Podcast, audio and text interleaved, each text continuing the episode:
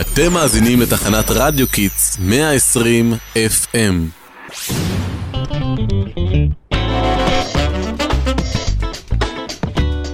נו, מתי הם מגיעים? אני רוצה להספיק את המצגת הזאת לפני הצופים. היי, סליחה שהתעכבתי, פשוט אח שלי שיגע אותי. אז מה, בא לנו לכתוב על נחמה ליבוביץ'? אז בינתיים נעשה לנו שער עמוד לעבודה. נראה לי נקרא לעבודה פרופסור נחמה ליבוביץ'. לא, היה כתוב שאף אחד לא קרא לה ככה. היא הייתה אישה צנועה וחכמה, ככה כולם קראו לה פשוט, נחמה. גם החברים שלה מהאוניברסיטה וגם אלפי התלמידים שלה. אה, יש לנו גם מורה כזאתי שמבקשת שנקרא לה פשוט בשם הפרטי שלה, בתל. בואו נסתכל מה נרתנת אומר. היא הייתה פרשנית של המקרא, ומגיל צעיר אבא שלה הפיח בת רוח הסקרנות ולמדנות. היא ואח שלה למדו עברית ותנ"ך. קיבלו שיעורים פרטיים במגוון תחומים ונסחפו למוזיקה והתרבות. כבר מגיל צעיר היא נשבתה בקסם של המקרא, כשאבא שלה לימד אותה ואת אחיה סיפורים על רש"י. גם אחיה, יהושע ליבוביץ' שהפך ימים לפילוסוף ומדען, ידע בזכות עצמו, הושפע מהחינוך בבית. ואפילו שגדלו בעיר ריגה שבלטביה, בבית הקפידו לדבר איתם רק בעברית. מאוחר יותר, שעברה ללמוד בברלין, היא לימדה בעצמה עברית ותנ"ך, בשיטה שנחשבה מאוד חדשנית בזמנו.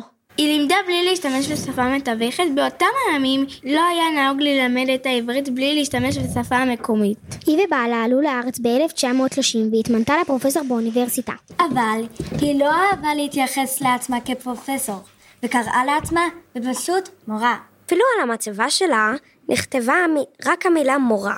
כך היא רצתה שיכירו אותה. לא יודעת, אם אני הייתי פרופסור הייתי רוצה שכולם ידעו על זה. עד שלושה חודשים לפני היום הולדת שלך, כבר עושה סרטוני יום הולדת בטיקטוק?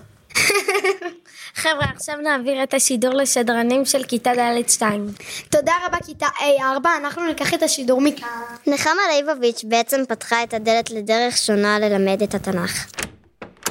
כשהיא עלתה לארץ לימדה בבית ספר לבנות המזרחי והייתה מקפידה על הבנה והתעמקות בסיפור על פני ידיעה ושינון. כשעלתה לארץ לימדה בבית ספר לבנות המזרחי והייתה מקפידה על הבנה והתעמקות בסיפור על פני ידיעה ושינון.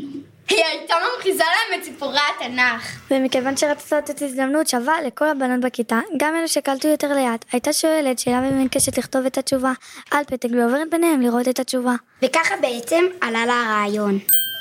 להכין גיליונות עם שאלות בנושא פרשת השבוע ולהפיץ לכל התלמידים שלה, וככה תוכל גם לשמור איתם על קשר וגם להמשיך לעורר את סקרנותם. היא שלחה את הגיליונות מדי שבוע להמון התלמידים ברחבי הארץ. תחשבו מה זה, אז לא היה אימייל, כמה מעטפות היא הייתה צריכה לסגור ידנית. ואלפי תשובות היו מגיעות אליה והיא הייתה עונה על כולה. היא הייתה נוסעת לפינות שונות בארץ באוטובוס. או במונית ומלמדת את כולם, דתיים, חילונים, צעירים וזקנים, תלמידים ומורים. היא עודדה שאלת שאלות במחקר וחוויה לימודית שהביאה את התנ"ך אל התלמידים ולא להפך. היי, ידעתם שהייתה גם משדרת ברדיו? ממש כמונו. היא הייתה פרשנית התנ"ך של כל ישראל. איזו אישה מיוחדת. תודה רבה לה ותודה רבה לכם מאזינים יקרים. אנחנו היינו בית ספר אבן שמואל בתחנת רדיו Kids, רדיו שמשדר על הגל שלכם. שמביא גאולה, אנא שמור